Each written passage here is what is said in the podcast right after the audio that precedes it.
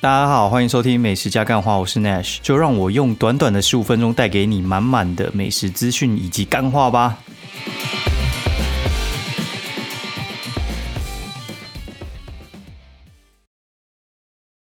大家好，欢迎收听《美食加干话》第二季的第三十五集，我是 Nash。我现在时间呢是二零二零十一月六号十二点零四分。哎呀，一样就是我如果比较早录的话，就是我比较累。今天也是上那个心法课，上到快往往生去了，你知道就是 礼貌生快要往生，我也快往生。然后那个我们来讲一下干话哈，我觉得还蛮好笑的，就是呢。今天呢，哎，反正像我们这种布洛克的话，常常会接到一些呃人家来邀约嘛，就会问说，哎，那个能不能去我餐厅吃啊？然后多少钱啊？什么之类的哦。然后他们问一问，就是我觉得那个模式其实差不多哎。你知道他们第一句都会讲什么吗？几乎一模一样。他们会说，就是。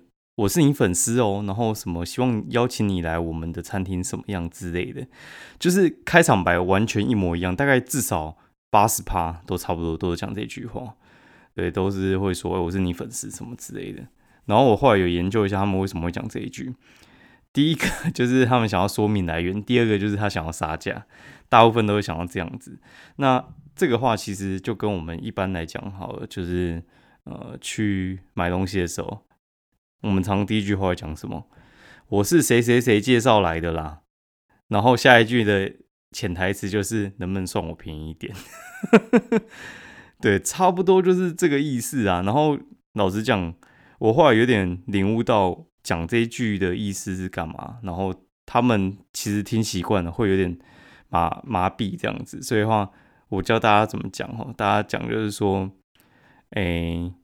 你不要去讲说我是谁谁谁介绍而来，不然的话就是你去讲说什么我会帮你多介绍几个客人，这种屁话其实他们都听习惯了。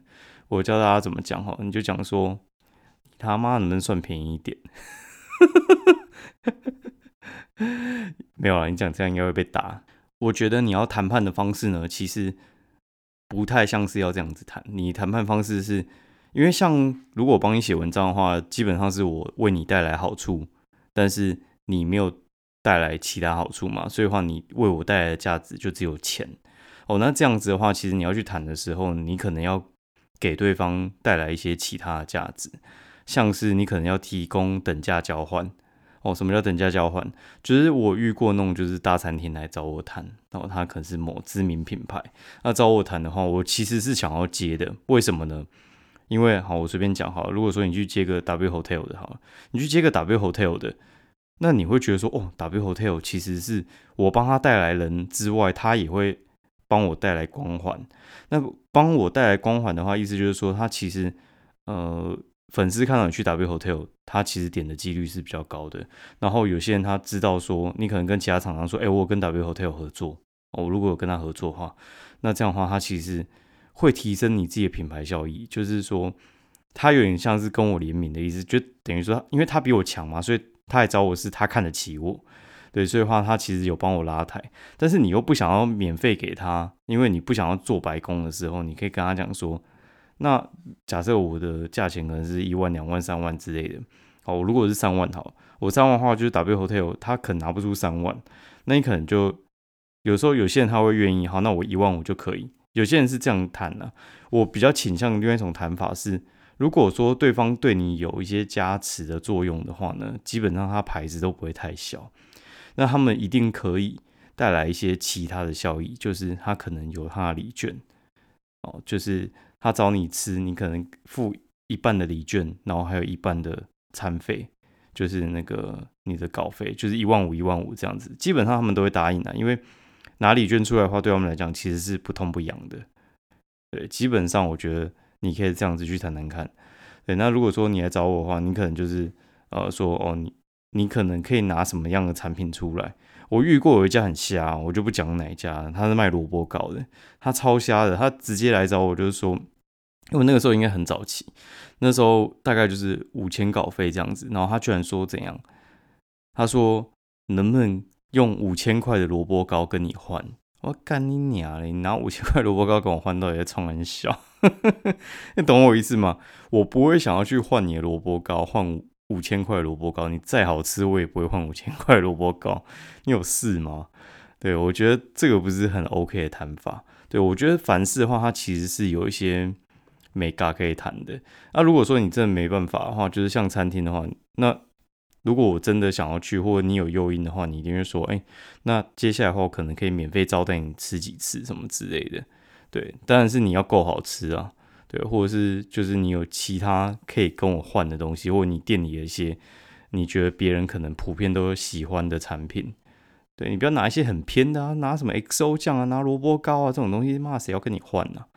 对，不然的话就是可能对我还好，但是对我家人他们可能会很想要的东西。好，那我举一个例子好了，就是我就不讲是哪一家了。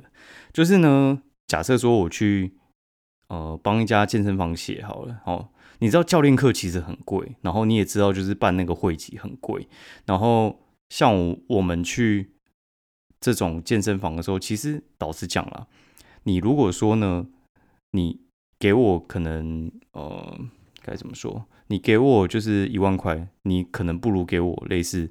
二三十堂的教练课，对，那好，然后不然的话就是你给我那个健身房的会籍，对，就是如果我帮你写文章，你给我健身房的会籍，那这个会籍的话，你可能是我自己用，或者我送我家人用。教练课可能是我自己用，或送我家人用。它这个东西的话，其实就是它是一个非常高价值的东西，那而且它是可以移转的。那有些人是送一些什么气炸锅啊，或者是送一些什么电器之类的。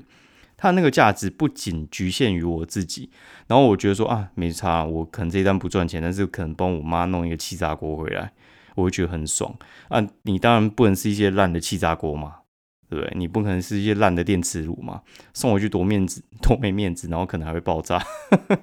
对，所以我觉得这些东西呢，其实它是一个交换的啦。就像如果说今天一个民宿来找你说他要换文章，就是他可能请你住一晚。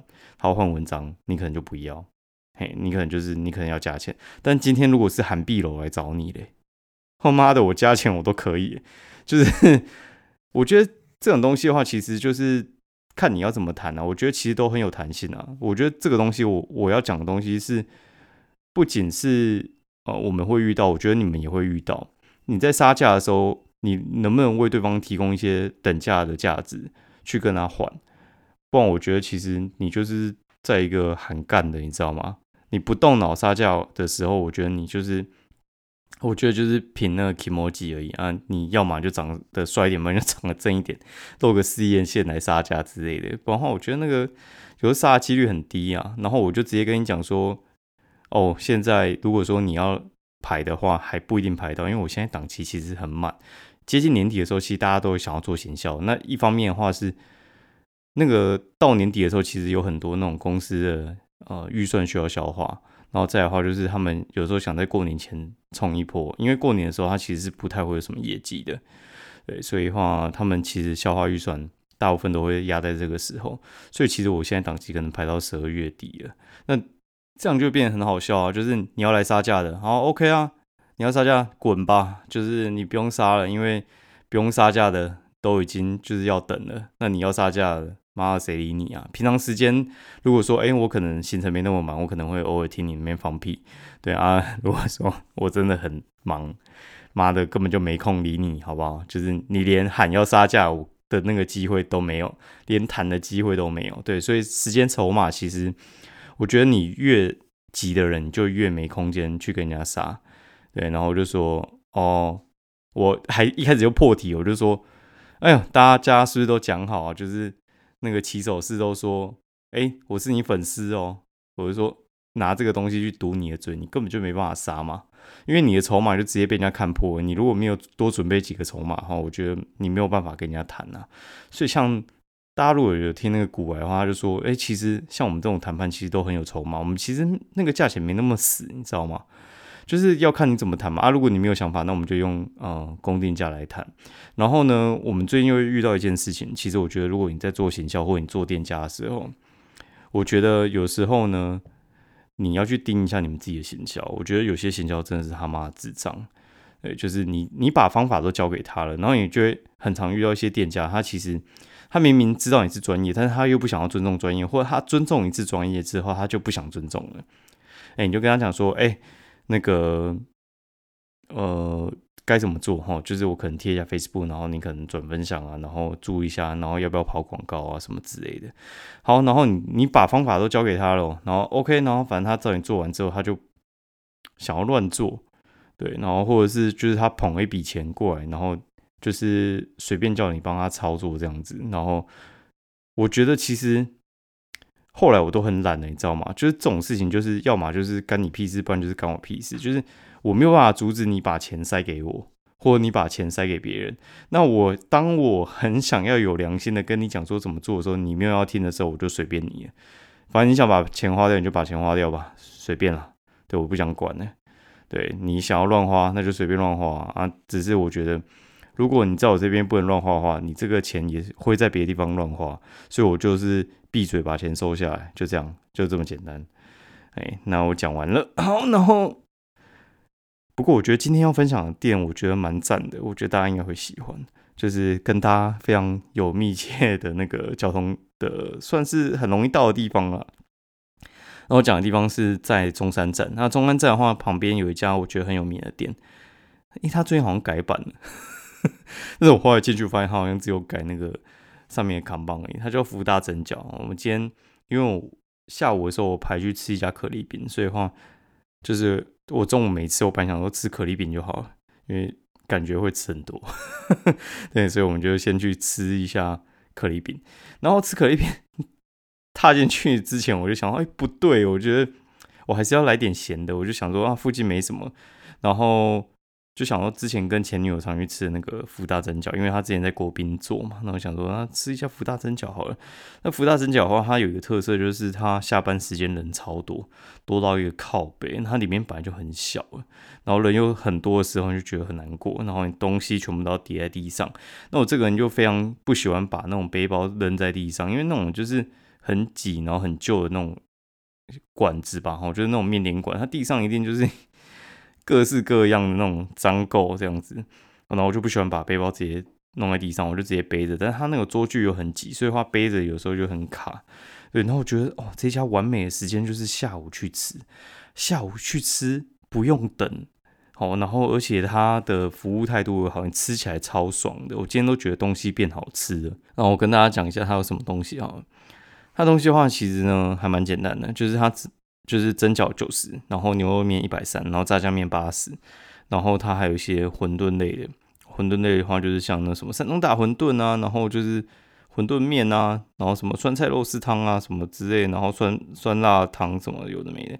哦，然后它有一个就是，我觉得其实应该是呃算最好吃的吧，就是红油抄手。哦，它红油抄手，我觉得其实是里面最厉害的东西。对它。的红油抄手呢，我觉得其实比它的蒸饺还要强。诶，它的蒸饺的话，其实老实讲，我觉得普通啦。然后今天吃它的蒸饺，我觉得有进步。我觉得绝对绝对是因为我没有排队的关系。今天没有排队，我觉得哇，那蒸饺真的变好吃，然后酸辣汤也变好喝。我真的觉得它酸辣汤有变好喝。它酸辣汤就是那个笋味其实还不错，有有跳出来。今天。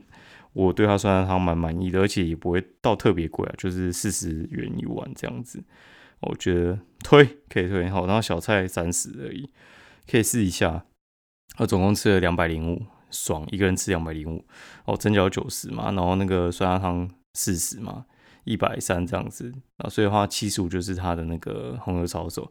那如果你要点那个抄手面，就是八十五。我觉得很推，可以试一下。这家店算是名店的吧，哦，大家应该都有吃过啊。附近还有一家名店叫罗斯玛丽，我平常没有定位去吃，就是找死。哎，然后它很有趣哦，就是这家福大蒸饺的话，它也不用写菜单，它就是人工点菜，然后就拿一个便利贴，然后写一些你看不太懂的字，然后丢到你桌上，然后服务人员会拿着那个便利贴，然后去认说你今天要上什么东西。然后我还遇过就是。我们的可能酸辣汤喝完之后被收走，然后他看到我们好像没有酸辣汤，还有想要再送一碗上来，被我们阻止。啊，所以话呢，你不要去恶搞他那个酸辣汤，不要哎，不是恶搞他酸辣，不要恶搞他那个便条纸。好，然后我们来讲一下，就是我后来去隔壁吃一家，叫做那个 High Sugar，吼，就是嗨糖嗨糖可丽饼。然后他是做日式可丽饼，然后大家不知道喜不喜欢吃可丽饼，然后我觉得他们的可丽饼呢，其实真的还蛮好吃的。我个人其实不太喜欢吃可丽饼啊，以前呢，以前小时候为什么不喜欢吃可丽饼呢？因为在高雄的时候，之前在那个火车站那边就是上补习班嘛，附近就有一家就是卖可丽饼，应该是阿诺吗？还是不是阿诺？反正后来他就倒了，哎，就在那个同爱街那边，同爱街那边就是超多那种补习班学生在吃的东西啊。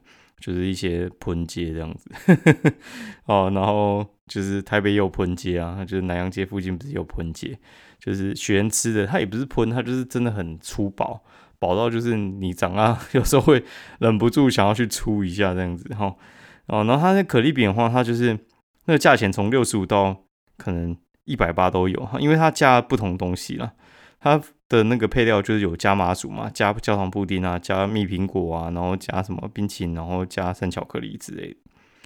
那我们今天去吃的话，我觉得哎，其他的东西我原本想说会不会就是很很女生啊，因为是跟女生去吃嘛，我就觉得它会不会很女生？但我发现其实像我这种人啊，我其实不太吃甜的。我觉得去吃我也觉得还蛮强的，因为他们其实就应该是有在做减糖。所以我觉得吃起来还蛮厉害的。然后我随便讲，我们今天吃什么哈？我们吃那个生巧克力香加那个香蕉的那个可丽饼，然后还有缤纷水果，然后还有就是水蜜桃加焦糖布丁，哎，然后还有一个就是抹茶草莓加麻薯。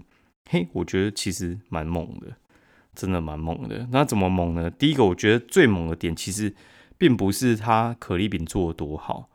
我觉得其实可丽饼没什么功法，它主要应该是你的材料要加的好哦。然后它里面用料，我觉得算是蛮大方。那里面用的最多，其实就是它的那个，那叫什么？呃，奶油哦。